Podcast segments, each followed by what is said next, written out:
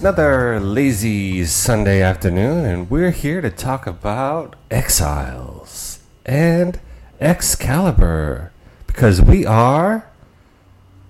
Excalibros. That's right. Are we are we having a relaxed one? I thought I'd, I'd take it down a notch and just chill. what in like our speakeasy in the Like, omniverse? uh, let's let's let's not get all excited, man. I, I think I'm drifting into like '60s hippie. I didn't want to do that. I'm too I'm too British to be hippie. Obviously, Did you guys not have hippies? we have we have hippies. We have we have many hippies. We have hippies, punks, everything. Okay. We Congrats. have we have what you we have what you have, but I assume they're all a bit more stiff upper lip and all that jazz. Mm, yeah, a little bit more culture to to them. I wouldn't. I wasn't going to say that. Thank you. I'll I'll take I'll take it. I'll take it. I like the idea of having a lazy a lazy Sunday afternoon because Mm. these books are, are hectic. These three Yeah. we're going to talk. There's Very a lot fast-paced. Yeah, a Yeah. lot to talk about. But before we get into the books, uh, maybe we should go over some uh, X-related news, and not X as in uh, Charles Xavier, who took over Fantomex's body and is now back, but hasn't appeared in anything in a while. X. I actually thought you. I thought you were going to say X when you said not X. I thought you were going to like like not ex boyfriends or girlfriends. um, I was like, where's he going? Oh, yeah, we can do And, that. Yeah, yeah. Dan, t- let's talk about your exes. That's what we're gonna make this show about. All right. Have you got four hours? No. Um. anyway, But uh, the, the big news has been uh, Uncanny X Men has been announced. Uh, it's, it, when's it starting? um, it starts the day before my birthday on November the fourteenth. Oh, congrats! Hopefully, it's good enough for my birthday. And we find So, out yeah. that it's it's going to be a weekly title, right? Which is yeah. So I, amazing, I, I, guess. I can afford it. Yeah, So- exactly. Yeah, but you know, out market. we, we, we are very happy because some of our favorite creators at the moment, um, some people we, we were hoping were going to be on Uncanny were announced, like uh, Kelly Thompson and uh, the the previous artist on uh, X Men Red, Asrar is on there. So that's that's good news. Exactly. It is very good news, and and Nightcrawler is still sporting his uh, beard, so the world is still in still imbalanced. But I'm not. You know when you like this is. Oh, do you know what all I kept thinking was, well, I hope Exiles and and, and X Men Red aren't cancelled for this. Yeah, That's exactly. all, that's all I kept thinking.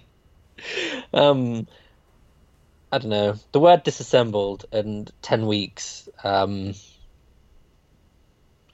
I'm just cynical, so I'm just kind of like, okay. Hope, hopefully it's a good read. Hopefully it's fun. Hopefully at the end of it, we'll have like a few X books with some great creatives and some interesting characters with some interesting ideas, and we can wash away gold and blue, and Mm, you know, yeah, we're done with gold and Blue. We don't need we don't need that anymore. So I'm all, I'm all like, let's hope hope for the best, Hmm. but prepare but prepare for the worst. You know, we had, we you- had been hoping Thompson was going to be a writer on that series for like a long time. So part of me is like super happy to have her there, and and we were sad to see Asrar leave Red. But if he's going to be drawing Uncanny, that's that's you know a nice consolation prize, so to speak. Um, and you know, the the other creators who maybe we're not as excited about uh, aren't schlubs. You know, they're not awful creatives in it in any sense of the word. So I, I think you can only look on on this as you know with a positive light, at least creative Well- speaking. Yeah, because artistically, um, all of the people involved on the art side are pretty awesome. So it's going to look great issue to issue, and you know, good art can sell sell me a book. Yes, Um, yeah, because I'm here for the, the the art form as opposed to like the nitty gritty continuity. So, um, if it if it's just about I don't know, the X Men disassembling the X Mansion and reassembling it somewhere else. but it's drawn beautifully. I don't care that I'll be watching Pixie and Jubilee and such forth. Doing construction work all day. Yeah. yeah, I don't mind. I don't mind. It'll be great. It'll be great fun as long as it looks lovely. I totally would actually screw what they've got planned. I now want that as, this entire. For ten issues, that's a lot of construction issues. No, no, no. You, you, yeah. They disassemble it. That's five issues. Okay. Reass- Well, maybe they can do like a couple issues of disassemble, and then they play a baseball game, and then they go like shopping, and then they go back to like reassembling it. And can we have that? Because everyone knows the classic shopping mall sequence with a Sentinel. Mm-hmm. So we could totally have like a Sentinel that they disassemble. Oh, Yeah, there you go. If they disassemble something in every issue, I'll be very happy. that's the Like- theme running through. Yeah.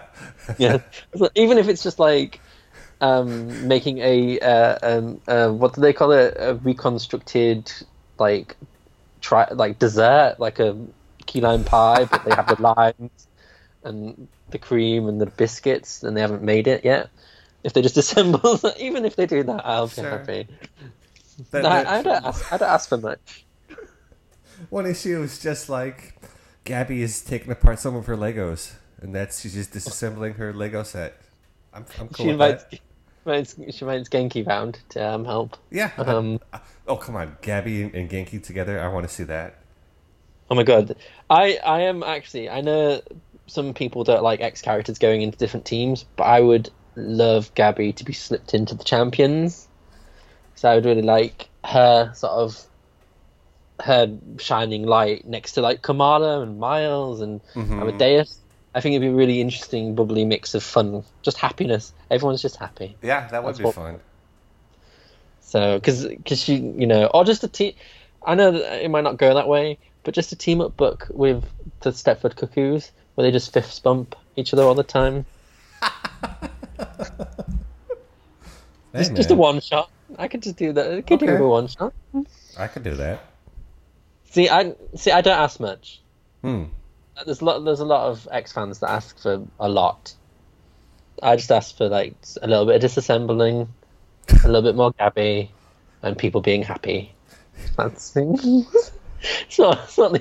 See, it's not much. Ten issues. I at least get one of that. One one of those things, right? I hope so. Could you imagine if there was no disassembling? Gabby's Gabby's not even in it, and everyone's just miserable for all ten issues. At the tenth issue, I'd just be like, "What was the point of me buying this? I'm so I'm so disappointed." But anyway, Let's not. Yeah, let's not create our own fan fiction and then be disappoint ourselves. anti-fan fiction. yeah. Is that the word? anti-fan fiction. Well, If not, I feel like we should create it. Sure. I, I just hope, in all seriousness, that we get um, these creatives have some room to work and tell a story they want to tell. They give the artists enough time to draw, and we get some great like character work and uh, some some gorgeous artwork, and I'll be happy. Yeah, and as long as not many people die, that'd also be nice. Yeah, I would. I would. I'd be down for that too. As in, not them not dying. So anyway, Yeah, that was a bit of a tangent, but uh, yeah, it's it's Uncanny's coming back in November. exactly. Maybe we should review it. Shock horror. Maybe. That's a no. that sounds like a no from me and you. Yeah, But anyway, that's not, that's not what we focus on, Dan. Let's not. I'm, I'm sure Jason will vote represent it. Yeah, Um, of course. on Nickcast. And talking of J- Jason, um, this is a tangent, the tangent, a segue. Segue. So I, I, we issued a slight question on our Twitter feed um, to create your own Excalibur team. You could use one of the original five, so you could either use Nightcrawler, Kitty, Rachel, Captain, or Megan, or you could you don't even need to use them. But you just don't. You, you could use anyone you wanted on this team. And Jason was one of the people who responded, and he was thinking about like creating it now. So poor Colossus has been left at the altar and is very sad. So he went off um, and created his own Excalibur team of Banshee, Quentin Quire, X23, and Pixie.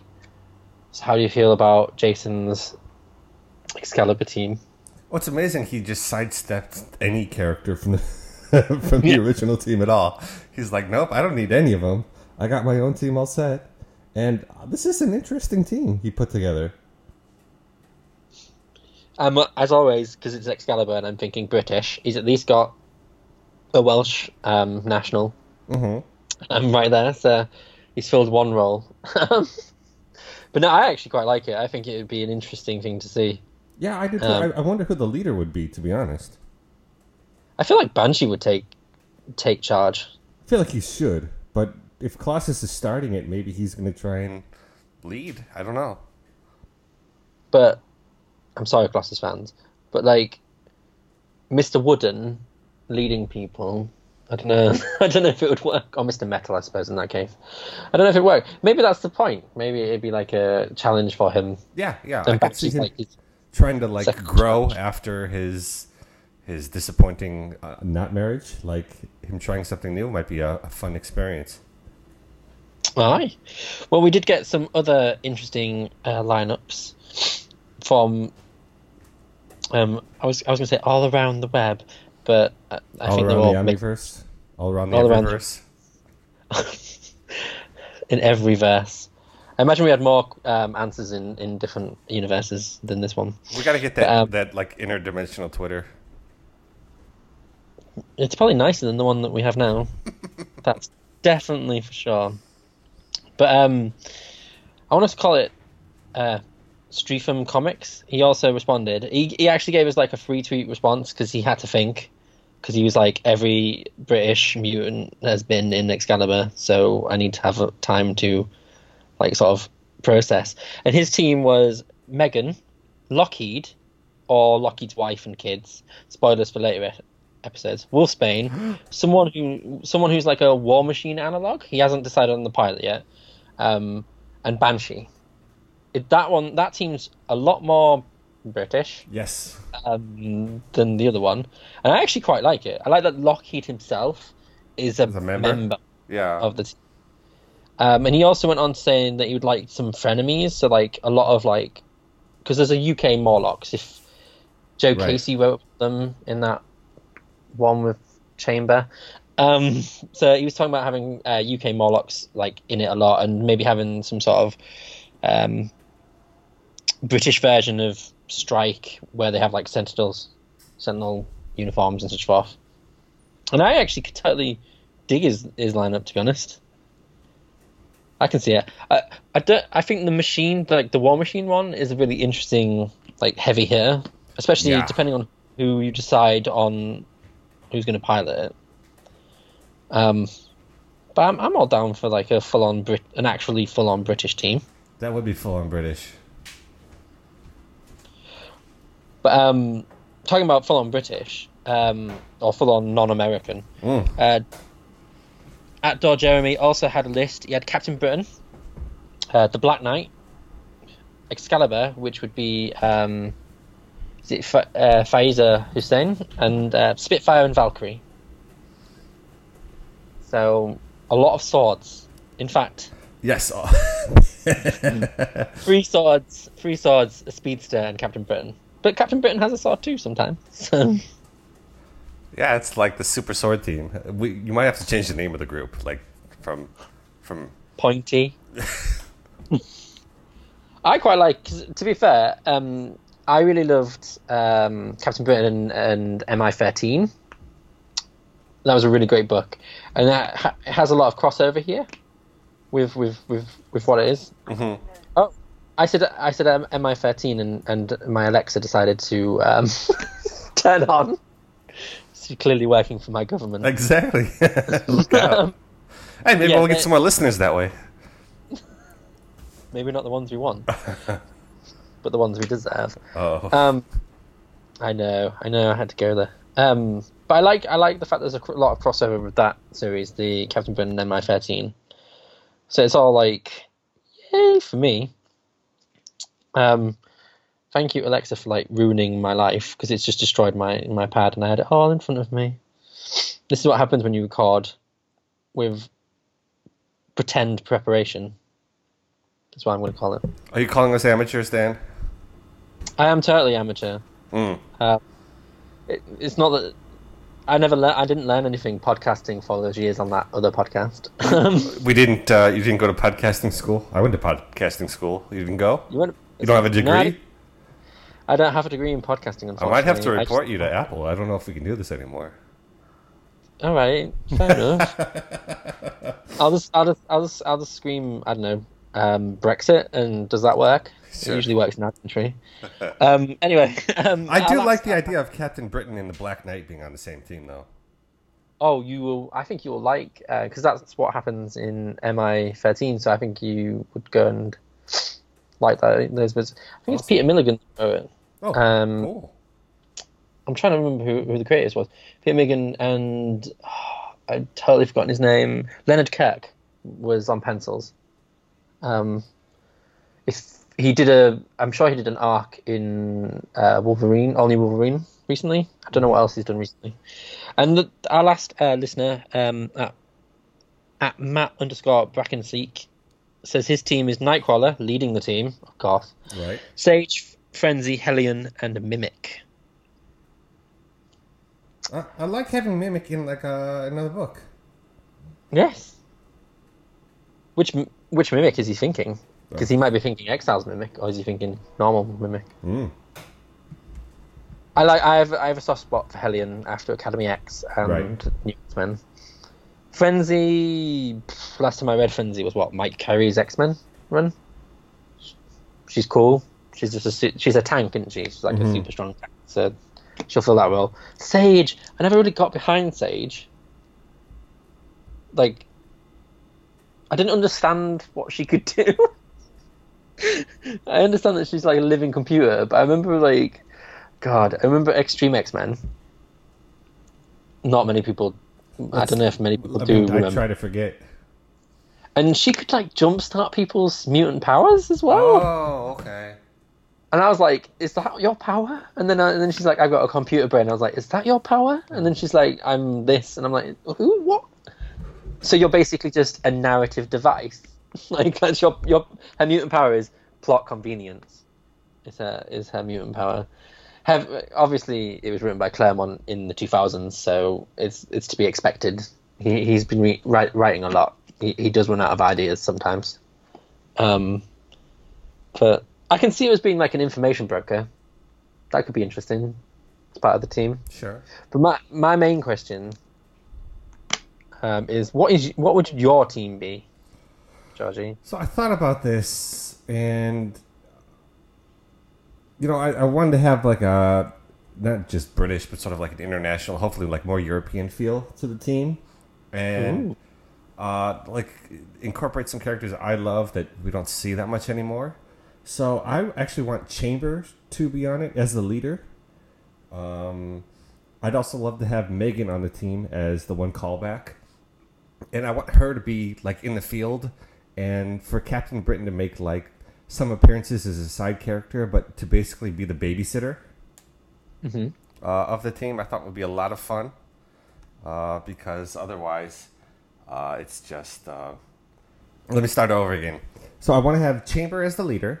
Uh, Megan uh, on the team with Captain Britain at home doing the babysitting, uh, sort of like reverse their roles, uh, where he's the one that isn't always getting serviced uh, properly as a character. Mm-hmm. Um, and then those are my main three. And I, to be honest, I had trouble coming up with like other characters who really wanted to be on there. I, I thought about Bishop, but then I was like, I don't, I don't know if I really want Bishop. Then I thought about Moira, and I'm like, that would be an interesting ad. And then I thought, well, maybe like Danger, uh, like Danger Room, the the character. Mm-hmm. Uh, but to be honest, I'm sort of flummoxed after those first three. I was like, these are the three I totally want, and anyone else could just be like rotating. Like I'm not, I don't care. Like those are the three characters I want to see. That's fair. Because it's weird. Because like I actually cross over with Chamber. Chamber would be on mine as well. All right. So mine would obviously be Chamber, and obviously I, I can't not have Nightcrawler on it. Him being my favorite character, and um, I'd have him, Chamber, and Psylocke as like the Cool. the the main sort of three. because I was trying to like get characters that were um, not analogs but similar to To the original The- team. yeah similar to the original team because like I had um, strong guy on it as well to like sort of fill in the tank role. So and my last my last my last team member I didn't I was struggling to find something that would would sort of fit Megan's role or, or Kitty's role. So I just went with um good I literally just went with Doug as in Doug Oh, Ramsey nice, nice. because I, I, I was like I needed. Uh, he's not like a field player, but he would like be the logistics expert and hmm and then I, I and then I was just thinking to myself, well, it works. I I probably maybe swap out. I'd maybe because I, was- I was thinking uh, it feels like it needs a little bit more. I don't know bits and bobs. So I might swap out um, strong guy with M Okay. just for the other the other com- callback because I feel like I need another strong tank, but a very different, unique. And I feel like M's always been a very unique character. And I know they've done stuff with her recently, but I just retcon it all because you can, and everyone just start afresh. But um, nice. yeah, I just thought it'd be an interesting sort of mix of characters because I, I, I, I just thought that Psylocke would be the Braddock of the team essentially. Like she Mhm. fills in, she sort of fills in for Rachel as the telepath as well. So I So, yeah. just I just realized who I wanted to like finalize the team. Um, I want to have uh, the siblings Rasputin in there. So Illyana and Colossus like together because I really like when they're interacting together on a team. Oh yeah. And then I might add the White Queen. I might add Emma Frost. I'd love to. I'd, just, I'd add Emma Frost to everything. because like a part of me wants to like add. Um, to be honest, there's a part of me that just wanted a full queer team and just be like Northstar, Iceman, Karma, and all, and just have like a ten man strong team of all all all on, Mm. and just go for it. But I want that to be the new Uncanny book. So that's that's just me. With Cebulski as editor in chief, I don't know how likely that is. It'd be so much fun.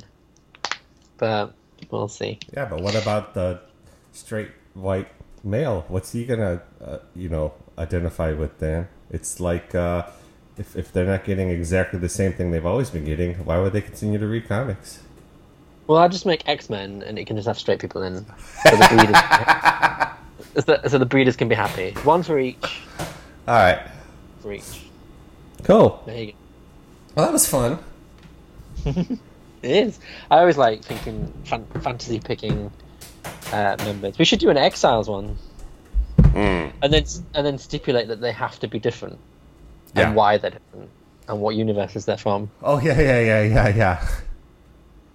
That we could say like they have to have appeared in a previous Exiles issue. Ooh, oof. That'd be interesting. But not have been a main character, right? Yeah, never be a main character, but they could be in of any ti timeline. So I obviously Namor from his hippie days is, is the leader of my team already. So that works. Little Magneto would definitely be there. Then I'd dip into the other other ones, the old school exiles, which I suppose we should do now. Segue. Yeah, I remember my see. I may not have been trained by the, the school of podcasting, but I remember hosting one for four years. So, um, I remember segues were a thing. Well, you just did it. Exactly. It's all coming back to me after so many episodes. It's all coming back. We're almost. We're getting close to double digits, Dan. See, it takes it takes a while for me to get going. What can, that sounds wrong. sounds wrong on every level. Hey Dan, did you know that this week's Exiles was named the best comic of the month by Wizard? This issue eight Uh, issue eight, yeah. with this with with with Sunfire and a T Rex or dinosaur on the front cover. Yep. This issue here, right here, that I'm I, I've read. There's a stamp on the cover that says named best comic of the month by Wizard. Was nothing else released? I'm not saying it's bad. Look. spoilers for my opinion. At, at least just- it's not saying best cover of the month, you know? Oh my god!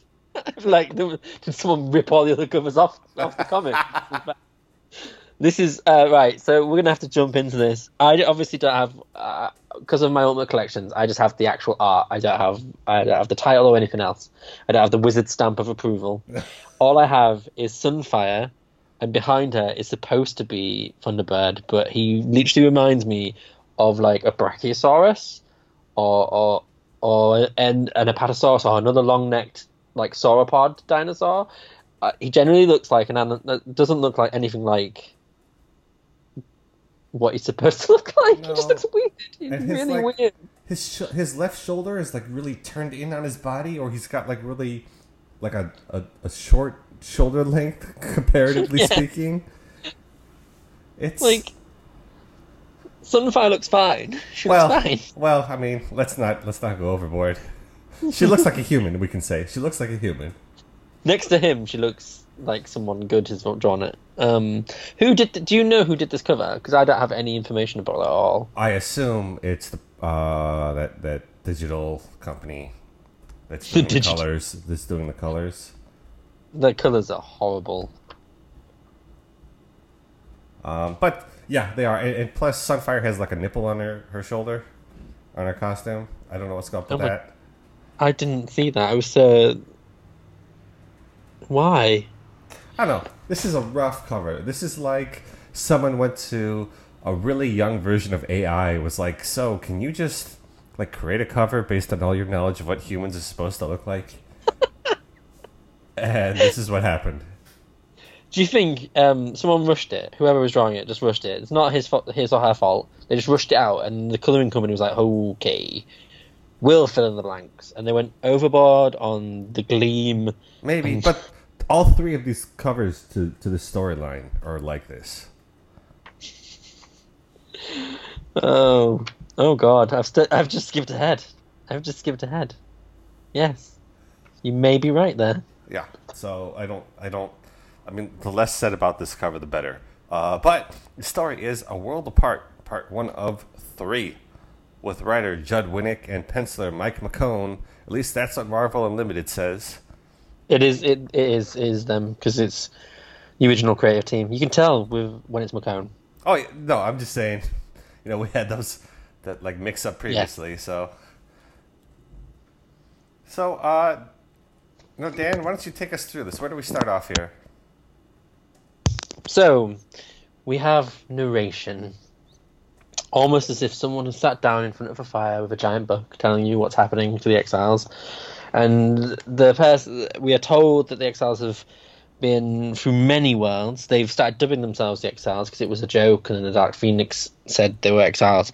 And um, they've saved, destroyed, uh, created, discovered, salvaged, fight, persevered, throughout all of these worlds. I like the idea that they've destroyed, um, and so we get like a, a sort of Everyverse world tour. Yeah. Um, a place where the Savage Land is over two continents large, where President Stark uh, exists and is assassinated. A world full of Hulks. New York has been taken over by Spider Demon. That was definitely a bad world. Um, a At least world of Morph got a chance to shine in that one. Yes, Morph did win. He was the one that beat Spider Demon. A world full of X babies. And Which- the less said, the better about that one. Exactly, as as the text says, and then a world of Sweet Tooth. Um, and you know, and it says here that they had a really. They, sometimes the the Tallus gives them missions like um, foil a bank robbery is the one here, and so they foil the bank robbery within a, like less than an hour, and the Tallus doesn't teleport them off for ages. So they they had fun on an island near Australia. They just had a chill, and their relationships. And this is a very good way, and hmm, some may say lazy way of going. Everyone's in relationships now. Uh, people are closer because we get two panels, one of Mimic and Blink, which we was building up to it, kissing and embracing, Right. and it's all about like, you know, we're together now. It's all fun and games, and then boom, twist. we find out that TJ is fighting in some sort of arena, and it's a world conquered by the Skrulls, and they've been there for months. No, not months. Oh, like the Exiles have been there for months, but the Yeah, the Skrulls have been there for a hundred years. yeah, apparently. But the exiles themselves have been there for months, and um, T it, it's quite an interesting idea. Like TJ at first was um, holding back against her opponents, but now has because it's fight for survival, is now just beating everyone, proving that she's the best person in a bandana in all of the uh, games. And who else has been captured? Well, um, you know, we, we see a number of, of, of the team captured, but I really would like to focus on this one page of her fighting, partially because I think this is some of the best artwork in the issue, um, and how it really goes over her decision process from you know trying to be as passive as possible to sort of embracing her darker uh, instincts. Um, I, but I really like this page, and I, w- I'm wondering who is she fighting here? Is that Marrow? Like, who is that supposed to be? I was actually going to say, uh, do you like it because she's beating up Marrow? Because I feel like that's Marrow because of the color scheme, Mm-hmm. but it, it could be anyone. It really could. Because It really could. but the color scheme with the red hair and the green reminds me a little bit more of Marrow. But she beats it. I think I agree with you. I really like the panel where it first cuts to her with her hair braids like sort of coming out of the panel. Right. I really like that one. And to be honest, the art hasn't been that bad. Like through them, I think some of it's a bit weird. Yeah. Like Yeah. Marika's face on one of those panels. She always looks I- weird. Yeah, they didn't know to draw. But I do love uh, TJ in her suit holding her sunglasses. I like this costume for her, to be honest. Well, the um the brown. Yeah, Thing. it, it's less about like like I'm barely covering my nipples and and vagina. It's more like this is an actual outfit. Yes, it's more combat worthy. That's for sure. Yeah, and I, I kind of it kind of works for her color scheme as well. I, I kind of like it. And unfortunately, she's very sad. Where she walks back to the wooden pens. I think they're wooden pens, like the prison cells that everyone else is there. They do look. And this is where, you, yeah. yeah, they do. Like, and um, this is where you get a brief history after she talks to Mimic, who mimics all about like, you're doing well, uh, keep up the good work, and then um, we find out that TJ is going to go up against a flyer, which in the rules of this game uh, is flyers and combat uh, ground combat combatants don't mix, but apparently she's beaten everyone in her weight division, so now she's going to go fight Storm from the description.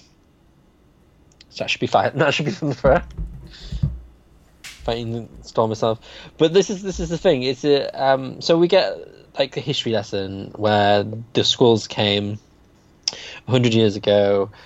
The sort of basically used Earth as a launching pad in the Kree Skrull War, and slowly but surely taking over the planet. And then the game started, and we have this uh, sort of page of the Thing knocking out Colossus with a with a double fisted uppercut, Star Trek style. Yeah, yeah, totally Star Trek style. Yes. and yeah, and then we find out that they were, are, are powerful uh, exiles who can defeat everyone in the games were subdued within seconds of teleporting into the this world, but not all of them. Only TJ, Mimic, Thunderbird, and Sunfire, Morph, and Blink escaped, and are wandering around finding a solution to their problem. So, what do you think about like how the characters feel uh, at this point? At least the captured characters. I feel like Mimic, as we find out, Mimic's like weird is doing like weird prep talks to try and keep everyone going. Mhm. But um, and also as you find out, I feel like um, this must hit home quite ha- heavy for John, as he was designed to be a weapon uh, by Apocalypse. I feel like this is why when there's later on you have comments of like, you've got to eat because apparently if they lose they get half rations of food, so it makes it seem like he's been sort of holding back and losing. If you know what I mean. Mhm. and I feel like Mar- I feel like um, Sunfire and TJ have sort of tried to be good, but I've just gone fuck it. We have to survive. Um, but the only person that seems to have any hope that the others will, that Morph and Blink will come and help them, is Mimic at the time. Which seems very true to him, his character, especially given his background of being like a proper X Man with like, you know, uh, where, where, where so many of the other characters come from like dysfunctional universes. He came from like a almost like six one six A universe. You know what I mean?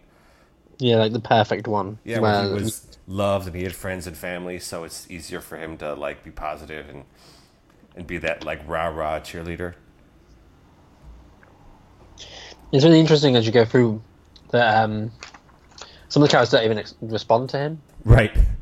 Like, even though he's trying to, I see what he's trying to do, but I can imagine it just being quite grating because you're locked up, forced to fight constantly. But then we get this really sort of, I'd call it, I don't know, it's not an interlude, but the story from Blink and Morph's perspective as they're trying to walk around the Skrull inhabited sort of villages. Um, and they're discovered.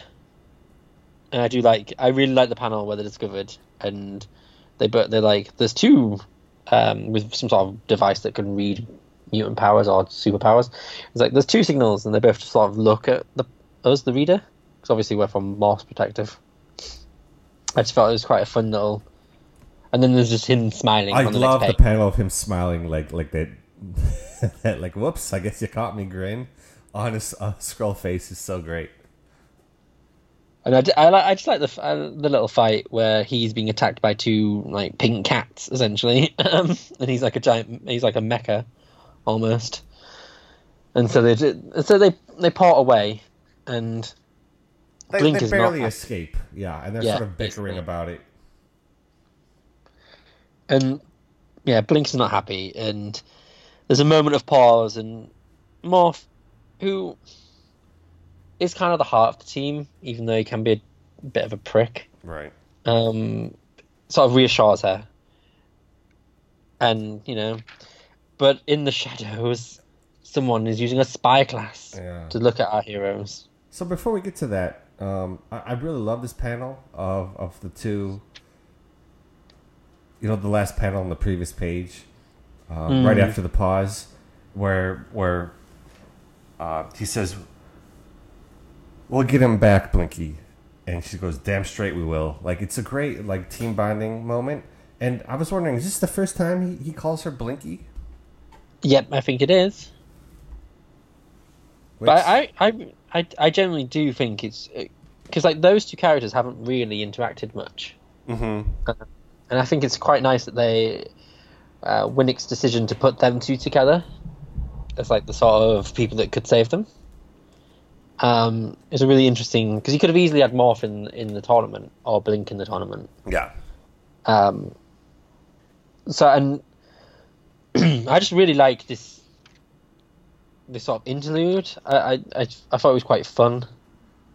Like when they get discovered, and like you said, his his, his grin is hilarious, and like him saying he's not the only shapeshifter on the changeling on the block, and uh, Oh yeah, he was Him- upset by that. yeah, and the, and that they kind of do struggle to get away from them, and like sort of Blink being just frustrated and angry about the whole situation.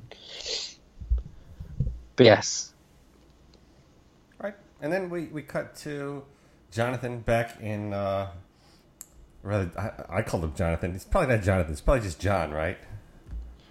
yeah, I feel like it's a John. Yeah. So John's back in the uh, in the tournament here. He's he's fighting strong guy, um, who is somehow is has gotten the upper hand on him. Uh, but then you, you realize because John's not not trying to, to Hulk out, so to speak. Um, it mimics like, come on, boy, you gotta you gotta do your thing, otherwise, you know, none of us are gonna survive.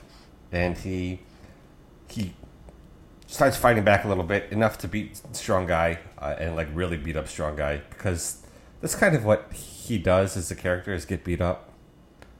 Um, I mean, there's another there's another Star Trek uh, double fisted uppercut. yeah, Um, which you know, if if you know anything about fighting, you know, actually is not a good move to do at all. Like the force Uh, like when you combine your two hands together, actually makes your your blow weaker, but looks visually, uh, you know, wonderful, and that's why they do May- it. Maybe maybe John's just doing it because he doesn't want to like decapitate yeah, with one with a punch because he probably could. Um, so much for strong guy's ability to absorb kinetic energy. I feel like he's just been overwhelmed. yes, Um, I do like the sort of what I do like is the Skrull names for the, su- the superheroes that we all know and love, like Banner, right, uh, Banner Beast, and is it Stormfire or whatever it is for Johnny Storm, right. Fire Girl, Flame, Flame, yeah, Fire Girl uh, or Fire Lass. Um, but yeah, and I do. It's interesting that they're they're just shackled immediately after the fight and just sent off. Because yes, this is Gladiator. Um, this is where we are. I like a good gladiator story.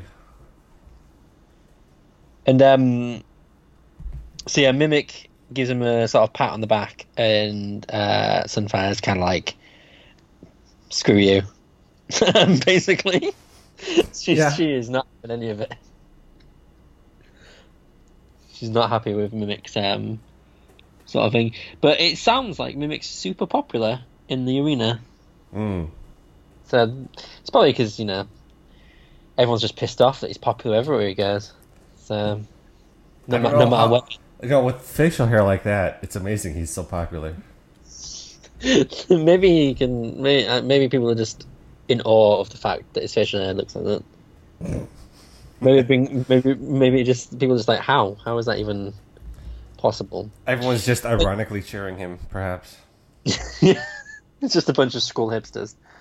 um, in the stands. But anyway, um, as Mimic goes off and to fight, we go we, we meet back with Morph and Blink, who meet up with this universe's da-da-dum, Sam Wilson. Which in Exiles recently, what we've been reviewing, we've seen a lot of Sam.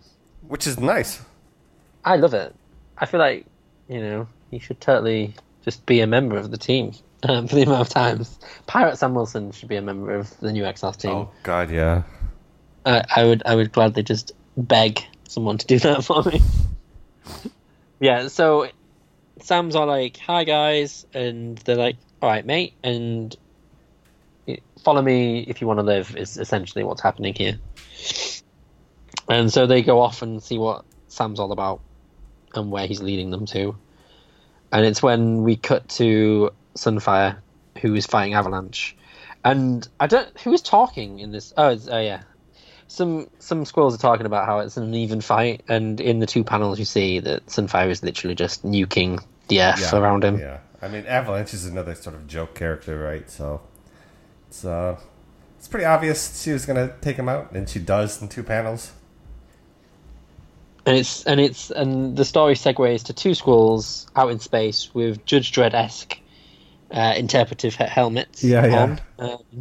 Because they even wear clothes that remind me of Judge Dredd. Um, and they're sort of just in space, and there's a big old alert, and everyone's upset, and then there's fire and destruction, and then there is only Galactus. I love this. I did not see this coming at all. So no, and yeah. I think it's brilliant. yeah, exactly. Um, because obviously, famously, the Fantastic Four stop him, and famously, doesn't Galactus eat the Skrull homeworld at one point? Right. So I thought it was a nice two for one. I love. I, the, the I love the page panel. slash panel of Galactus. Like he looks really good.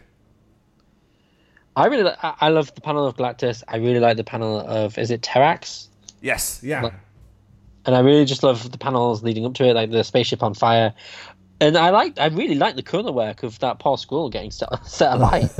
I mean, it's re- that's really lovely done. Um, Yeah, because usually we haven't been like really uh, compliment. We haven't really complimented the digital art of this era, but I feel um, digital coloring. But I feel like this has really nailed it in places. Yeah, that's a nice sequence. That three panel sequence of him burning up is, is quite nice. which I think is where it should end. This is where the, the, the issue should end. This Right, is right, this right. is discuss discuss in a second. But I feel that that's enough of a cliffhanger to stop your issue and go further next time. I, I However- agree, yeah, but they go, they go. We get a little more story. yeah, they try a different cliffhanger, which kind of destroys, takes the wind out of the Galactus thing.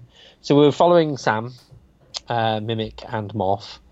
Morph going through many shapes. I love his costumes. He's got like the safari hunter from like the 1920s look, uh, and then he's in like uh, a cartoony like robber like striped shirt with a black knitted hat and and, uh, and I don't know like goggles on. I, I just love how his emotions like automatically manifest, or is his humor automatically manifest physically. It's he's a great visual character, and I don't I, I, I feel like every episode I'm just like, oh, I love Morph, but once again, I love Morph. And I kind of like the dialogue here with Sam sort of explaining. We all know what it is once it gets down to about, uh, is it like, um, which is that two came back from a space mission enhanced. You kind of instantly start of think, ah, it's Fantastic Four. Yeah, Um, but I kind of like sort of it's it's it's exposition, but it works. And the big shock cliffhanger is Reed Richards exists uh, in this universe in an underground bunker filled with metal balls and bicycles. yeah, I don't know what's going on with that. Metal balls and bicycles is definitely an album Hmm. Um, he's he's producing at some point with that hairstyle. Um, and I was like, I I don't. I think it takes a lot away from. I know anything can happen in Exiles. You know what I mean? Mhm. And people have died. Main char- a main character has died, and usually it's Exiles does unexpected things. But you show Galactus, then you show Reed straight after. I can only really think of if you put Reed into the story as a red herring, Mhm. like oh he's going to help solve the problem, or is he going to solve the problem? It kind of like takes away from the actual cliff. The what I would say is the issue's actual cliffhanger. Right. The Earth's about to be eaten. um, essentially, No, I totally agree. That was a better cliffhanger, and bringing Reed in like second issue of this arc, I think would have fit better, uh, story wise. But you know, it is- we haven't had a Reed Richards yet, um, so this could be it could be interesting to see how this works, or it could just be Reed Richard defeats Galactus again. Like we we know this what's going to happen. aye. Yeah, I don't know. Like I was, I was. It kind of took the wind out of my sails as well. Like that Galactus, uh, like sudden appearance was like I was like blown away. Boom! Everyone's on fire. There's Galactus. All right, shit's gonna go down. And then, hey, Reed Richards is here too. I don't. I was not excited about the Reed Richards. It's it's like he's like having the the opening act come after uh, the main act has already played. That's exactly how it should. That's perfect. That's a perfect way of putting it.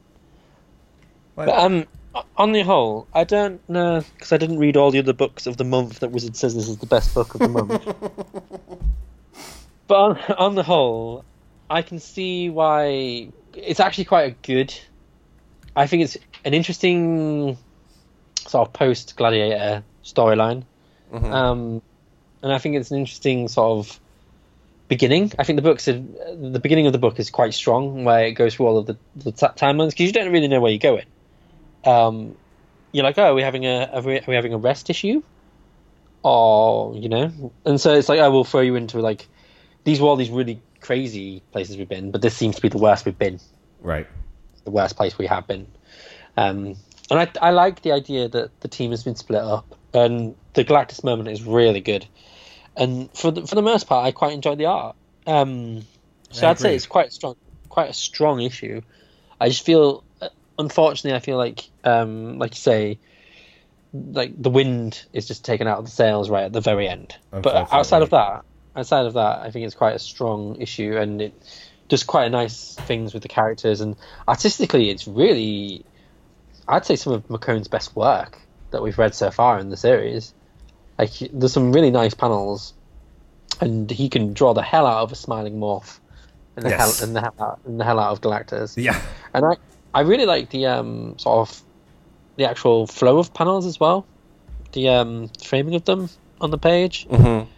where it's all they're bro- broken up quite well, and especially um, sort of where the thing hits Colossus, the first panel's sort of stunted, and then it sort of levels itself out by the time it gets to to John.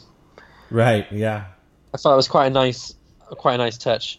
Like the technical, I feel like the technical creativity, like they've got the flow of the the book now, and Yeah. so they're going to try and sort of experiment with uh, panel framing and sort of how many panels can we put on, what kind of like that double page spread of um, Nocturne looking at sort of the stadium. And then you've got the panel down the side of it with the Skrulls cheering, and then like the in in direct opposite, you have the people in in prison, uh, essentially, and a crying nocturne and sort of mimic being all bearded. Um, so I don't understand. By the way, did he did he shave his beard before he decided to um go out? Because you know that panel where you're like, oh yeah, he's got horrible facial hair. Yeah. Yeah. He totally shaved his beard, didn't he? Because he had a full on beard. Well, he could have. I mean, he could have just like pulled out uh, one claw and like done a little shaving, and then healed up and been fine. Why shave? Why even? I like I like bearded. I think bearded mimics a good look. I do too. So No, I think you you brought up some great great uh, points there, Dan, in terms of artwork and in terms of uh, panel layouts. Uh, you know, we joked about this being the best issue of the month from Wizard, but after going through it again, this is like a really solid issue. And considering the time when this came out, like 2001, 2002, this very well could have been the best issue of the month. Because it's got some really lovely sort of um, framed moments uh, Yeah. when mimic. So you've got one of my favorite sequences, just in general, just in like direction, um, is John comes out of his fight with with the two Skrulls in shackled, and it almost feels like opposite him is mimic with his two Skrulls walking towards him, and then there's the half. Um, um, sort of medium shot of um, John saying "shove it, Cal," in and he's like his, his face is shadowed, and then obviously you've got the you've got Sunfire sort of turning away from the whole situation, and then you've just got the legs of Mimic walking into the stadium. Mhm. I think that's a really lovely sort of progression of visual visual panels, which really like adds to the sense of because like the fact that they focus on his legs after they're like mm, shut up basically as opposed to like his like his back of his head and his um, torso makes me feel more like it is kind of really a bad situation and mimic's trying to be nice but you know it's a very dark sort of idea that we're going on here and and to juxtapose that one panel where it juxtapose um, Blink, Sam, and Morph having basically jumping around and having like a fun to like Sunfire burn, trying to burn Avalanche to death. It's got a lot of nice contrast, especially with the panel layouts. The, the guttering is black for um, Blink on that page. The guttering is black for Blink and Morph, but white for Sunfire. So- and the, col- the, col- the coloring is lighter, so Right. it sort of makes it really pop. Um, I don't know. I just, I genuinely, and and obviously the the sequence of events that leads to Galactus is beautifully staged. I generally think that uh, McKone has got really comfortable with like sort of the characters, and I think even with it, maybe Winick's script is a bit more comfortable, Right. And they're taking a bit more time. Yeah, and they're really being a bit hitting their more- stride here.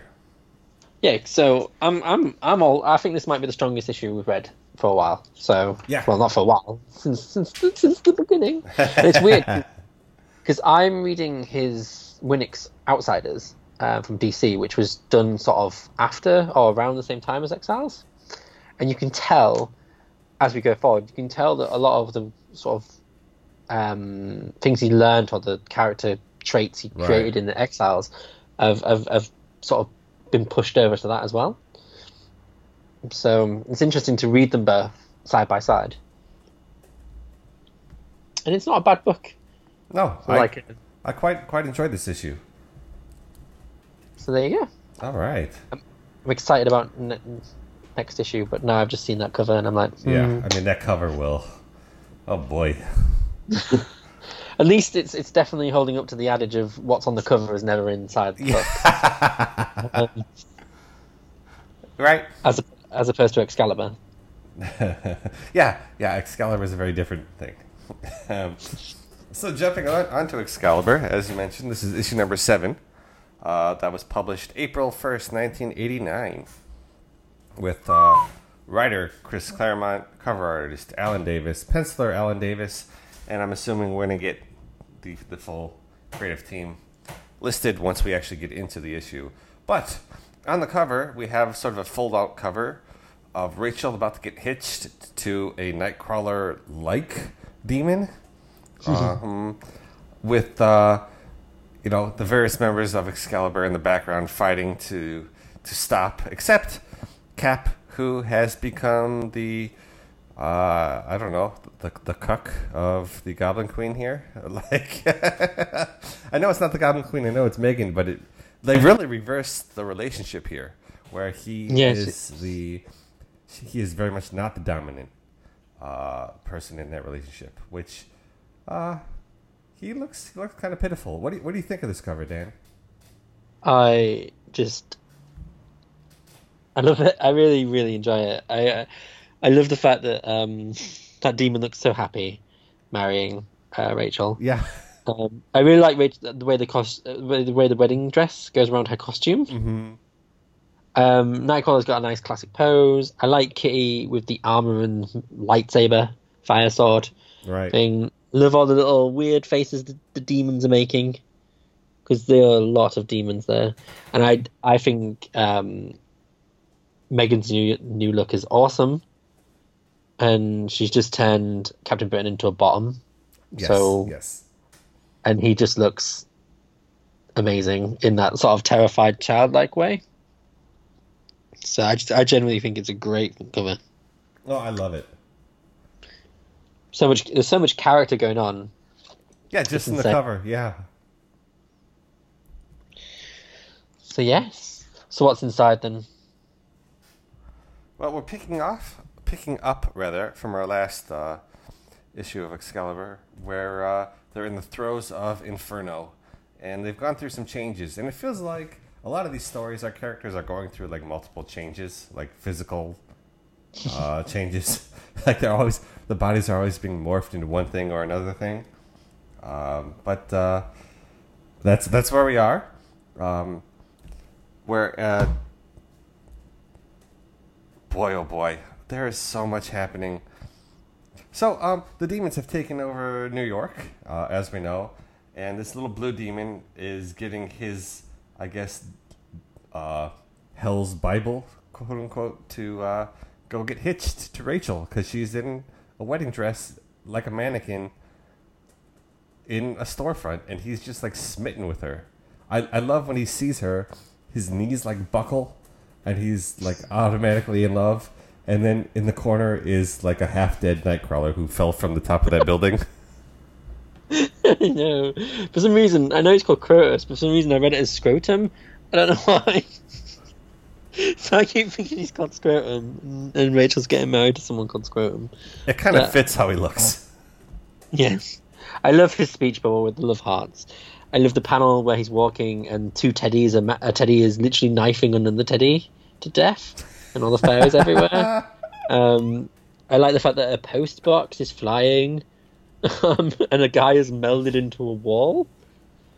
Yeah, there's so much detail in, in all of these panels. It's quite amazing. Yeah, like literal toys are destroying each other. It would seem. like in the background, there's a dustbin with legs. Literally a bin with legs in the background on one of the panels. Oh, yeah. I just. and I really like his design because he's kind of night, like you said, he's Nightcrawler esque, like the most demonic version of. right. You could go with it. I saw this cover and for a second. I'm like, did he get did Nightcrawler? Like get morphed into something? Nope, nope, nope. He's over there. Okay. And I, I love, I love the heart. I love the idea that the narration uses the smash in the glass to finish off its. Um, suddenly stumbles across his heart's desire, Um, I, I really like sort of the use of the blue for the, the word bubble, making it basically like a word bubble essentially. Mm-hmm. The broken glass, and that's just the first two pages. Yeah, I mean, as as much as we like the artwork from the previous Exiles issue, uh, it's hard to really top what Excalibur is doing right now. It's just it generally is, um, and just the color work, color work, um, and obviously on the the first two issues, um, issues, our colorist as usual is Glynis Oliver, and wow, just wow. Like that, the, the one with the tower, and the fact that it sort of creates its own essential energy, light, which is like the color just sort of diffuses it all the way down to the red of the city. So it's like red, pink, then sort of like a lighter apricot. Can I say lighter apricot? I then- allow it. um, and and then to pure white. I thought it was is really nice color work and just, and the fact that the clouds are super dark and the same similar blue to the demon. So it's like a sort of visual connection, color wise, Mm-hmm. and I just, I just think it just looks great. It really does. No, I do Makes me too. happy. Yeah, I mean, I think we're gonna just glow about the artwork as long as this art team is on it. Pretty much. Pretty much. So, uh, Crotus finds his bride to be and carries her off, uh, and sets up like a, an impromptu marriage here, like right on the spot with his Necronomicon. And uh, His top hat. He gets Yeah. a top hat on. You gotta look idea. fancy for your wedding, man. Come on. And, and yeah, and Rachel's like sort of got the phoenix symbol in her eyes. Because she's some something happened to her the previous issue that like froze her, right? So she's just Yeah. like trapped in her own body, so to speak. Um, and then we, we cut to outside the Cineplex, um, where Kitty had been, rather, where the captain had been sucked into and had become like this Sylvester Stallone of a, a demon like movie, and Kitty had uh, jumped in to try and stop him. And so outside of the Cineplex, the, the doors burst open, all kinds of lights and sounds blast out, and like these punks are wrapped in chains and pulled in.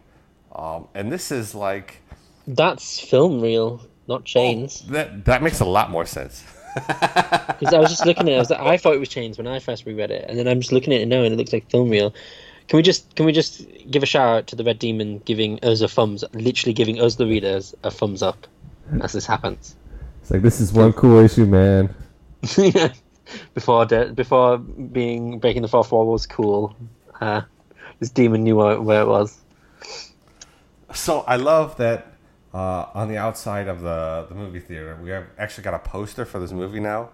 And it says, Brian Braddock is Fast Buck. Kitty Pryde is the victim in Teen Bimbo War Gore Shocker 23. Wow. Modern Hollywood for you. I mean, it still holds true to movies today. Yes.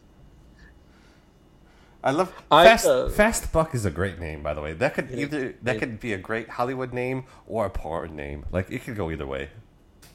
I adore. Right, we haven't really explained, or we haven't really touched upon the three um, punks.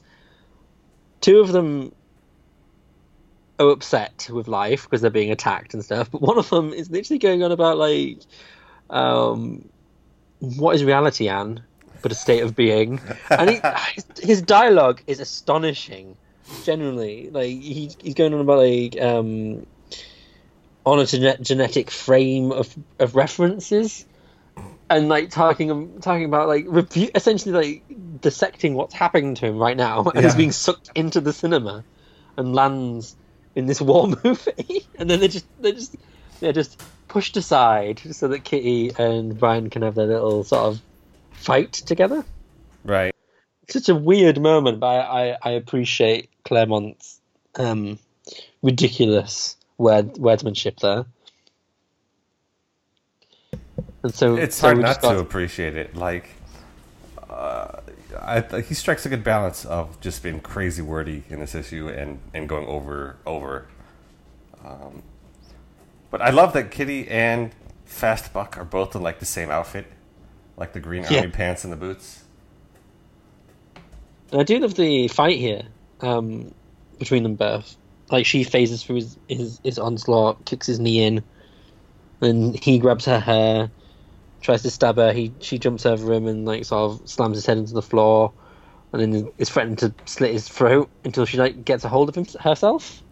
Right. Because cl- clearly the influence is affecting them both. Um, but she, but Kitty manages to be strong, the stronger out of the two, and just, just, just, you know, just in case you thought it wasn't going to get any weirder, uh, Fast Buck turns into Jason Voorhees of Britain slash Nightmare on Elm Street. Yeah. Um, that is just one weird moment, and then Kitty is thrown into um, cheerlead- a cheerleading outfit. With a big X over it because she's a Yeah. mutant. Yeah. Which this As a- is like the one panel I was like, did we really need to do this? Because she's just like spread eagle here. Yeah, it is a bit unfortunate, Yeah. but it's okay because we quickly jump to a car that eats people and smokes. Oh, I love this. this is like straight out of like Roger Rabbit or something. Yes. So there's like this grumpy uh, New York. Ta- um, I assume it's like I know it's a sanatorium, sanitation van, but he, he seems like a stereotypical New York taxi cab driver. Right. Um, and he just picks up Nightcrawler and throws him in his mouth. And Nightcrawler goes into the belly of the beast that has loads more people who decide that Nightcrawler is also a demon and try to beat beat him up. But Yeah, he's like, no, I'm a again- mutant. He's like, I'm the good guy, but nope, he gets beaten up again for his his looks. But he does manage to like basically jump around them, and as they're all just flailing inside, it it makes the um makes the car monster vomit them all up, and everyone else runs apart from Nightcrawler, who's who. Let's be honest, he he's like, have I gone mad? Yeah. Yeah. so like, but I do like what I really liked was um I'm no demon, I'm a mutant, um and he he says to himself one thing to say, Right. start again as human as any of you. So they still throw in like the prejudice of them, you know, mutants still hated and feared. So they still throw, like you know they still throw in while all this crazy is happening. they're still throw in the core idea that you know Kurt is an X Man or was an X Man, and certain ideals and being a mutant is still hard, even when you're being attacked by living, eating, some sensation things. Um, so, yeah, Kurt's wondering if he's gone crazy, which I would as well if I'd seen what I'd seen. And we move back into the film where poor Kitty is running around Xavier's high school uh, with Professor Xavier, the dead dean. Um, yeah. Uh, but but which step is this? Is this like the second time he's been dead, or is this the third time? I don't know, but I am loving the shadow work Oh yeah. in in this in this issue. Um, some really beautiful looking panels of Kitty running and the stuff in the shadows as well, which I really like. Um, and then she happens upon some lockers, one with Doug's name on, and I think this is really creepy. Um, she phases the, the lock open, and Doug has literally jammed himself in there, um, telling her to shush. Uh, so it's kind of like, oh, okay. And then she turns around and there's um, a janitor with the property of Xavier's School for Mutilated Mutants. Um, he's pushing like a car that says that, which has like a skull with little hands and loads of different weapons. And yeah, it's straight out of Nightmare on Elm Street, essentially. Yeah. This, this whole moment. I love I love this whole scene. Like it is drawn unbelievable. Like we we had a, an issue before where they were flying to New York, and we talked about a lot of the shadow work, and I I feel like uh, all those comments are equally uh, applicable to this issue, uh, especially right here when she's in the, the quote unquote like dream world because as you as you mentioned like the, the crisscrossing of like the window panes uh, the shadow work as she's being like approached and she, she like turns over her shoulder it's it's like a gorgeous like tutorial in, in how to draw engaging like detailed artwork. Um, i just you know i, I love claremont uh, to an extent in certain periods but you know so much of excalibur i could do without any talking and just like I could you could follow the story and enjoy the story almost as much without any of the words here. Pretty much. I think like one of those enough said issues, Yeah, like the Excalibur one, uh, the Ex- Exiles one. Sorry, like um, and and for Jason's benefit, we have to say that there was a snicked um on the page that I'm looking at right now, where Freddy Krueger esque snicks his claws up for trying to slash her. But it, honestly, and talking about Shannon, uh, talking about I- I've gone about colors loads, but the next panel with Nightcrawler and the Gargoyle are some of the most beautiful panels. great just shadow the work colours- here again. Yeah, Yeah, the colors, the color blue, the use of shadows, the red, and the sort of murky grey color of the gargoyle, the anim, the, like the animated features as well. Everything is just working so well, and it's so beautifully done, and the dialogue is is perfect. Like I love this conversation between them both. Yeah. the fact that like there's good things in the city, not just crazy demons. You know what I mean? I love when when Nightcrawler's like, I gotta I gotta go, I'm needed, and the Gargoyle's like, I understand. I've seen a lot of you superheroes, but you're definitely one of the cutest. Boom. I was I was happy for some um, gay representation because that gargoyle is clearly a guy, and I'm happy about life. Um, Nightcrawler gets. I like the fact that Nightcrawler is so hot and that even inanimate gargoyles, when they come to life, fall in love with him. Um, I think that's a great great idea. And I just, I generally like, um, oh my god, and how creepy the, the mannequins that are attacking these people with their smiling faces. Um, it's just uh, Davis just like a really great job of sort of making the sort of horror aspects look horrific or just kind of weird. And this entire sequence is bizarre. Like Nightcrawler saves a woman from a mannequin who uh, she explains that the mannequins are like taking people and replacing them, and then they end up in a forbidden planet uh, with a dude that's like, "Can I have your autograph?" Again, another guy that fancies Nightcrawler, and then um, then there's like this entire in Forbidden Planet. There's this entire like space sort of uh, um, sort of an alien space saucer, and loads of people got gear, and he's like, "Aren't they toys? No, these are guns now." And they fight the mannequins, and they manage to. They think they've won, and someone even quotes. Um, someone actually quotes Star Trek in this. We I've been talking about Star Trek for this entire podcast. It would seem. yes, you have Actually, dead someone has- someone has actually quoted Star Trek, um, and then Nightcrawler's like, "It was too easy, I'm afraid." And the mannequins have reassembled themselves into the, some some glorious shapes. There's one that has instead of legs, two heads, and it has a leg where its penis should be, and then two a leg and an arm where its leg and its arm its arm should be. I love the one at the bottom. It's just a head on a hand. Yes, that's. It's so it's and like even the one which is like a uh, sort of an arm with a head on it has still has a necklace on, which I thought was a nice touch. um, and one that's just like an, a head, and then um, just legs, a head and legs always works. And it just we just like because this is a really fast issue. I don't know about you, Georgie, but I found myself plowing through it because it's quite a fast paced sort of. Oh book yeah, a really fast issue, even with all, all like, um, and there's I won't call it wall of texts, but Claremont does a lot of um, sort of chatty sort of stuff this time, and it. I'm not saying it's upsetting the art like it did that other issue, but it, it means that there's a, but even with like the amount of words he's thrown on the page, it just run you just run through this issue. It's Oh, yeah. just bang bang bang bang bang because we move away from grotesque uh, mannequins to an even worse situation, which is Kitty finding all of the X Men hung up in an abattoir. and being like tortured. Yes. You, you can see like Colossus's skin has been like peeled back, like metal has been like peeled back. Wolverine's like face is all scarred. It, it looks like almost. You ever see? um Oh boy, what's what's the movie? Uh, Big Trouble in Little China. Yes. There's this scene where they're like escaping underwater. And they see like all the corpses that have like been like skinned and like they're chained up. That's what this reminded me of. Oh.